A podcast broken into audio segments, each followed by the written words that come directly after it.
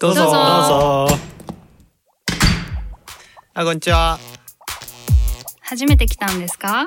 どうも。ゆっくりしていきや。え、私たち？こんにちは、ストーリーエディターのとっちーです。こんにちは、保育士のひかちゃんです。ドーナツ大好きにゃきちです。はい、このポッドキャストはコルクラボの活動や活動のテーマであるコミュニティについてコルクラボのメンバーがゆるくお伝えする番組です。はい、今日は私がぜひとも話したいという、分かってもらえた感覚について話したいんだけど、私なんかその、人は絶対完全に分かってもらえることはないっていうのは、頭では分かってるんだけど、欲求として分かってほしいっていうのはなくならない。そうだね。そうで、だからそこのせめぎ合いなわけだね、自分の中で。でも分かってもらえた感覚がすごくなんか枯渇してる、足りないんじゃないかなって最近思ってて、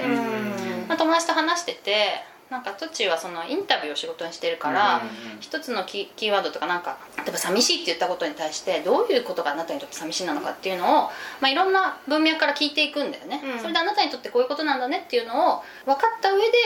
なんか記事にするみたいなことを普段からやっているから、そういう能力が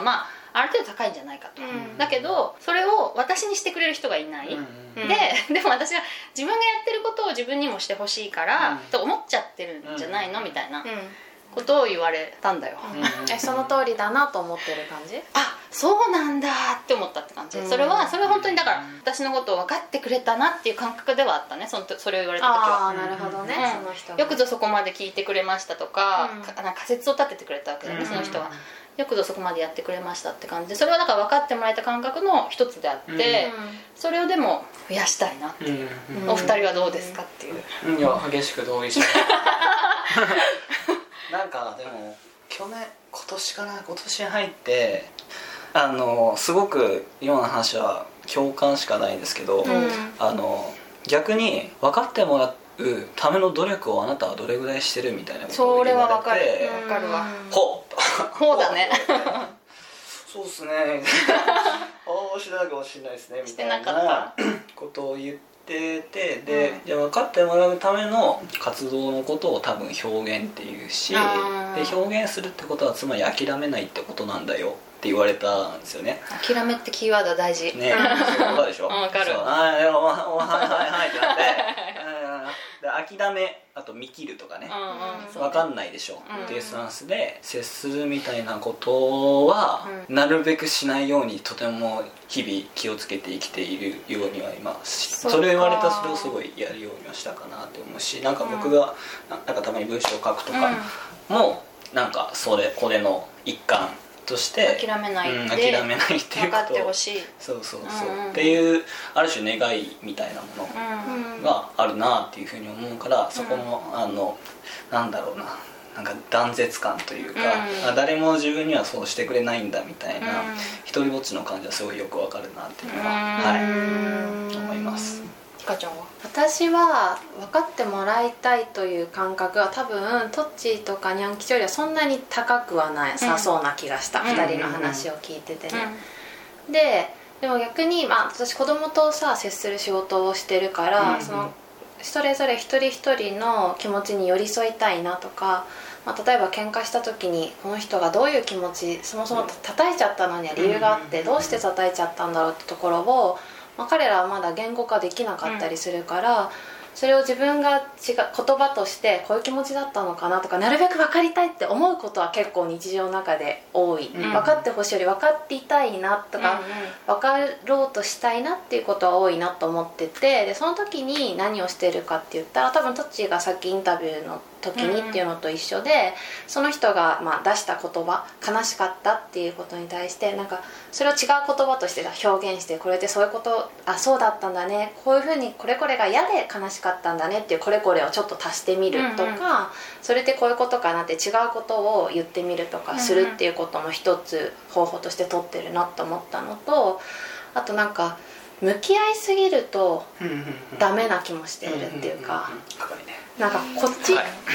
そのことに対して一緒に体験するとか経験するっていうことが分かり合うきっかけになることも結構多い気がするというか、何かを媒介するってことだよね。あとかなんていうの、言葉、同じ目線で同じものを見る、そのものを一緒に体験してみるとか、自分も体感してみるみたいな形で分かろうとするとか、分かってもらえることって結構あるんじゃないかなと思ってて、だから言葉だけに頼らずに分かり合いたいねって、寄り添い合いたいねっていうふうにできるといいかなと思ったりする。結構分かるな。そうね、言葉に頼りすぎてしまうところはありますもんね。割とコルクラボはこう対話がさ大事みたいにするからさ、なんか実際何を一緒に遊んだことないけどめちゃくちゃ喋ってるみたいなことはあるよね。だからそういうことが起きがちなのかな、言葉だけに頼るっていうことが。言葉ってさ、なんかなんとなくの形で共感しやすかったりするからさ、そこがさ多分、いやでも分かってもらえてないって思うその解像度の高さでなんか孤独感を感じたりするけど、そう言葉ってすごい他の人と他者とつながる一個すごくいい道具であるけど、それがあるがゆえになんかもっとなんか違う方法が取れるけど、それをせずに終わってしまうとか、なんとなくうんうん分かる分かるで終わってしまうこともあるよねと思ったりする。言葉って結局何かをなんか言葉に置き換えてるだけだからね、そのものではないからさ。でもだから言葉だけで分かった気になると確かにちょっと危険よね、逆に言えば道具でしかないですからね。そうそう、ツールだからね。でそこに当てはめることによってこうこぼれ落ちるものもあるじゃないですか。あるある、言葉に当てはめることによって。分かるな、うんそうだからさ、いろんな言葉でいろんな見方をするっていうのはなんでかっていうと、そのものをやっぱいろんな角度で見ようとしてるんだよね。だからでそうすると、例えば本当に、まあ、私がよく言うんだけどさ、同じものを持ってる人がたまにいるわけよ、うん、そうすると3方向から見たぐらいでもう分かんの、あ、同じだったねみたいな、うん、だけど持ってない人にはどんなに説明しても分かんない、うん、っていう感じ。そこに絶望があるって感じ。絶望なのかな。まあそこまででもだからさっき言ったようにそこまでトライしないよね、うん、そもそもどうせ分かんないでしょって言ってるさ、分かんないでしょとか、まあどうなんだ、まあ、諦めっていうか、その多分分かってほしくて私はすごくちょっと頑張って開示してみようとか思うわけよね、でそうすると、あ違う話に行ってしまったみたいなとか、あなんか違う風に解釈されてしまったみたいなことがあると、あ言わなきゃよかったな、やっぱその時に傷つくからさ。まあそうだよね。そうでそれはさ、どうしてるのっていうのを聞きたい。つまりなんか傷つくじゃん、こういうだからその人に表現するっていうことは、私もだから多分文章は裏切らないってどっかで言ったけどいい言葉だねそのだから表現するっていうと何も、ま、こう期待してないから裏切られないから文章に書くんだけど、人に話したりするとさ、やっぱさそのリアクションを期待しちゃうし、分かってほしいと思うんだよね、それをさ、なんかその期待通りじゃなかった時のなんか悲しみっていうか、でももう諦めちゃうみたいな気持ちはない、乗り越えてる。まず自分自身がそれをちゃんと感じてあげることかなって思いますけどね、人に求めるんじゃなくて、なんか見切ることとかさ、諦めるのがさ早いっていうのはある種一つの強さでもあるとは思うんですけど、なるほどね、それがゆえにこうなんだろうな、僕の中で繊細さっていう言葉の定義って、一つの物事をどれぐらいの数の角度から捉えられるかかなっていうふうに思ってて、いろんな角度からこう見れるがゆえに、あ、お前ここはそう思わないんだみたいな、ああ、へえみたいなこととかもすごいあるなっていうふうに思うし、でも逆に言えばそれを分かってくれないんだっていうことを絶対無意識で思ってるから、それが相手にプレッシャーみたいな感じで伝わってる節も絶対あったりするかなっていうふうには思ったりしてて、それはなんか例えば家族とかパートナーとか、それは割と近しい関係性であればあるほど無意識に感じ取ってる部分あっただろうなみたいなことをすごい思うのね。確かにあるね、それは。そうだから、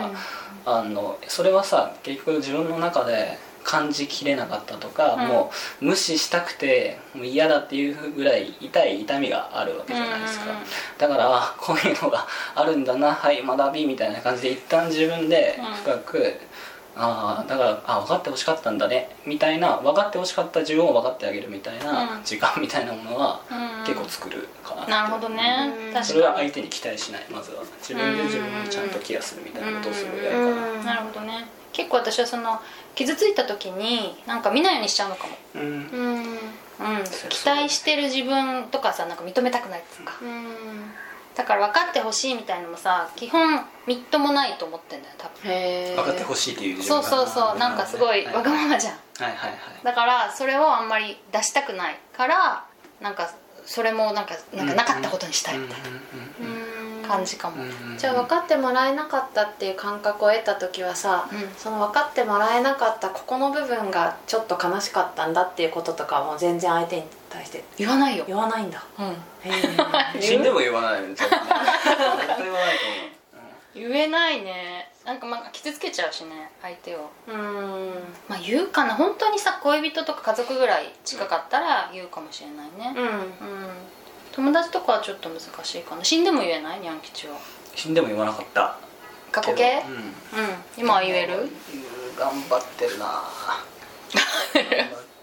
る。そうだよね。まあ言えた方がいいよね。うん、うん、うん、うん。なんかさ、その。人とさ、人はさ、絶対さ、同じ感覚では 100% はないじゃん。だからなんか分かり合いたいなとか、その人と一緒に続けるために、まあ、パートナーとか家族とか、まあ、友達関係もそうかもしれないけど、うんうん、一緒にいたいからこそ、私はこう思う、あなたはこう思うって思った時に、まあ、どっちかが大きく寄り添うこともあるかもしれないし、私たちの新しい答えみたいなものを見つけていくっていうこともあるかなって思った時に、まあなんか一旦さ、分かってもらえなかったって思って、そう、さっきニャン吉も言ってたけど、諦めて言わなくなったらもうそこで結局終わっちゃうっていう。そうなのよ。そう、うん、じゃん。そうなのよ。そうだからそのもったいないよね。そう、すごくもったいなくって、うんうんうん、その人と共になんか何かを一緒に歩み続けたいとか、一緒に続けたいって思った時は、なんか伝え続ける努力はやっぱりしなくちゃいけない。うん、そうね、なっていうのはすごくなんか反省として最近あったんだよね。あ、そうなんだ。伝えきれてなかったな。あ、そう、伝えきれてなかったなとか、うんうん、いやもっと伝えればよかったと思ったっていうのがあって、離れちゃった関係性があった時に。なるほどね。なるほどね。そのさっきさ、まあ、繊細さみたいな話をさ、うんうん、したじゃん。それでさ、結局だからなんか伝えたら誰でも分かるわけでもないと思うんだよね。うん、例えば10回打って1回分かってくれる人と、うん、10回打って5回分かってくれる人がいると思ってて、そのもっと打率高い人もいるかもしれないけど、なんかそういう人をさ、周りに増やすみたいなさ、努力はしてる？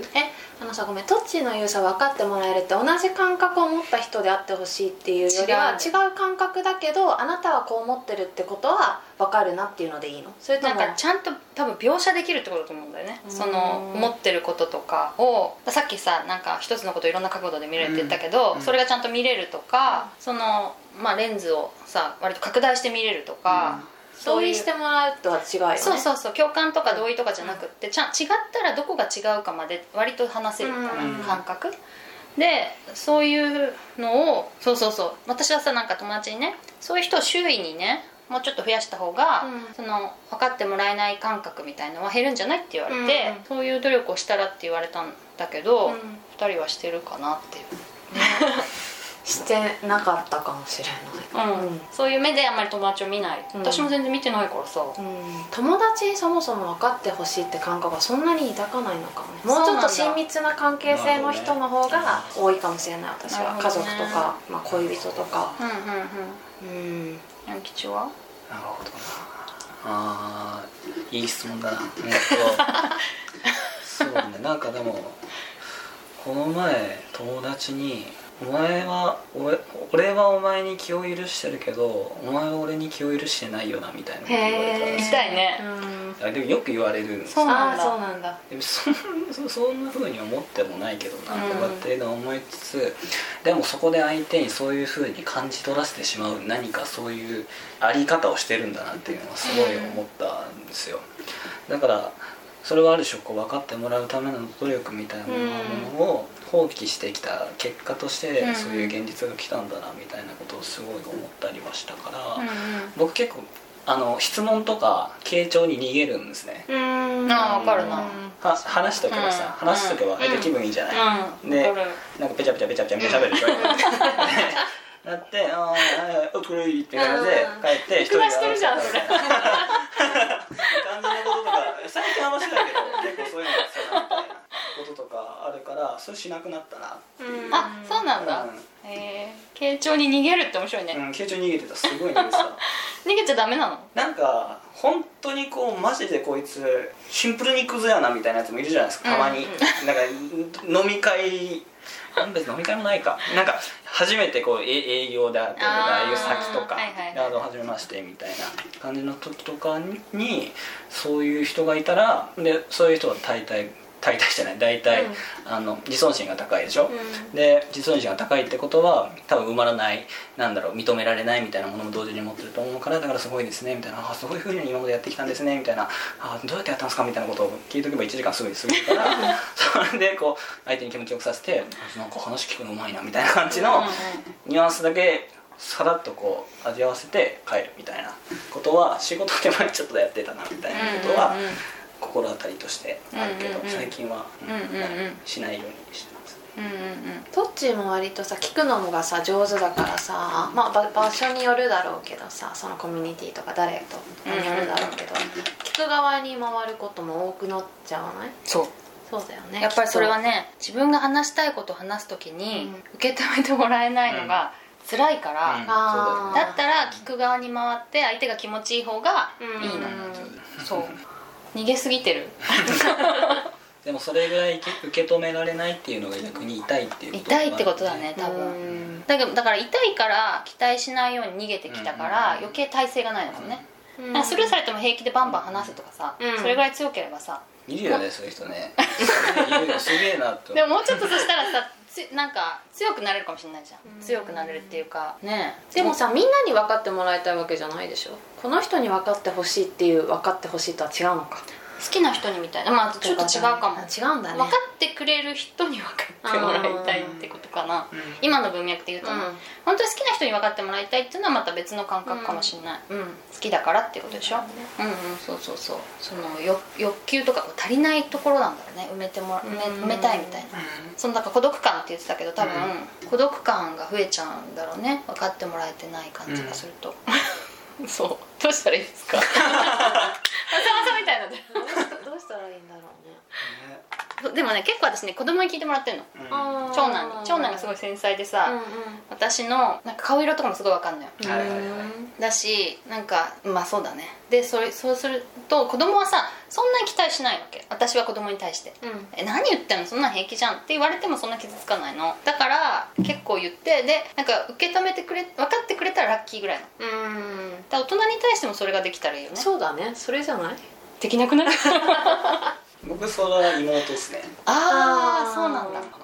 妹は同じような感覚を持ってる感じ。いや全然違うけど、うん、だからその受け態度がそう。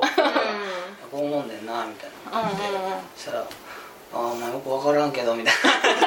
返ってくるとまあそうよねみたいな。なるほどね。うちのお母さんとかは繊細の反対側にいるような感じがするか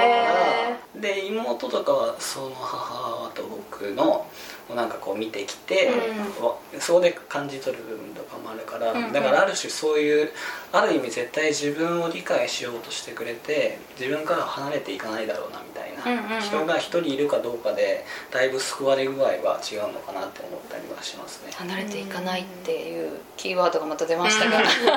それも結構ある気がするな、まあそうだよね、あるあるある、うん、子供とかはそうだよね確かにそうまあ、離れられるのを恐れてるのかね、うん、それもあると思う。離れられる前に離れるんでしょだから見切ってうん、うん、それはある。それも良くないよねだからそんぐらい痛いってことよ。まあそうねそうそれも結構テーマなんだよな最近の、うん、という感じでそろそろ終わりにしましょうか、はい、じゃあせーのコルクラボの温度でした。コルクラボの温度はツイッターもやっています。コルクラボの温度で検索してフォローしたりご意見ご感想いただけると嬉しいです。またハッシュタグコルクラボの温度でツイートしてもらえれば探しに行きます。よろしくお願いします。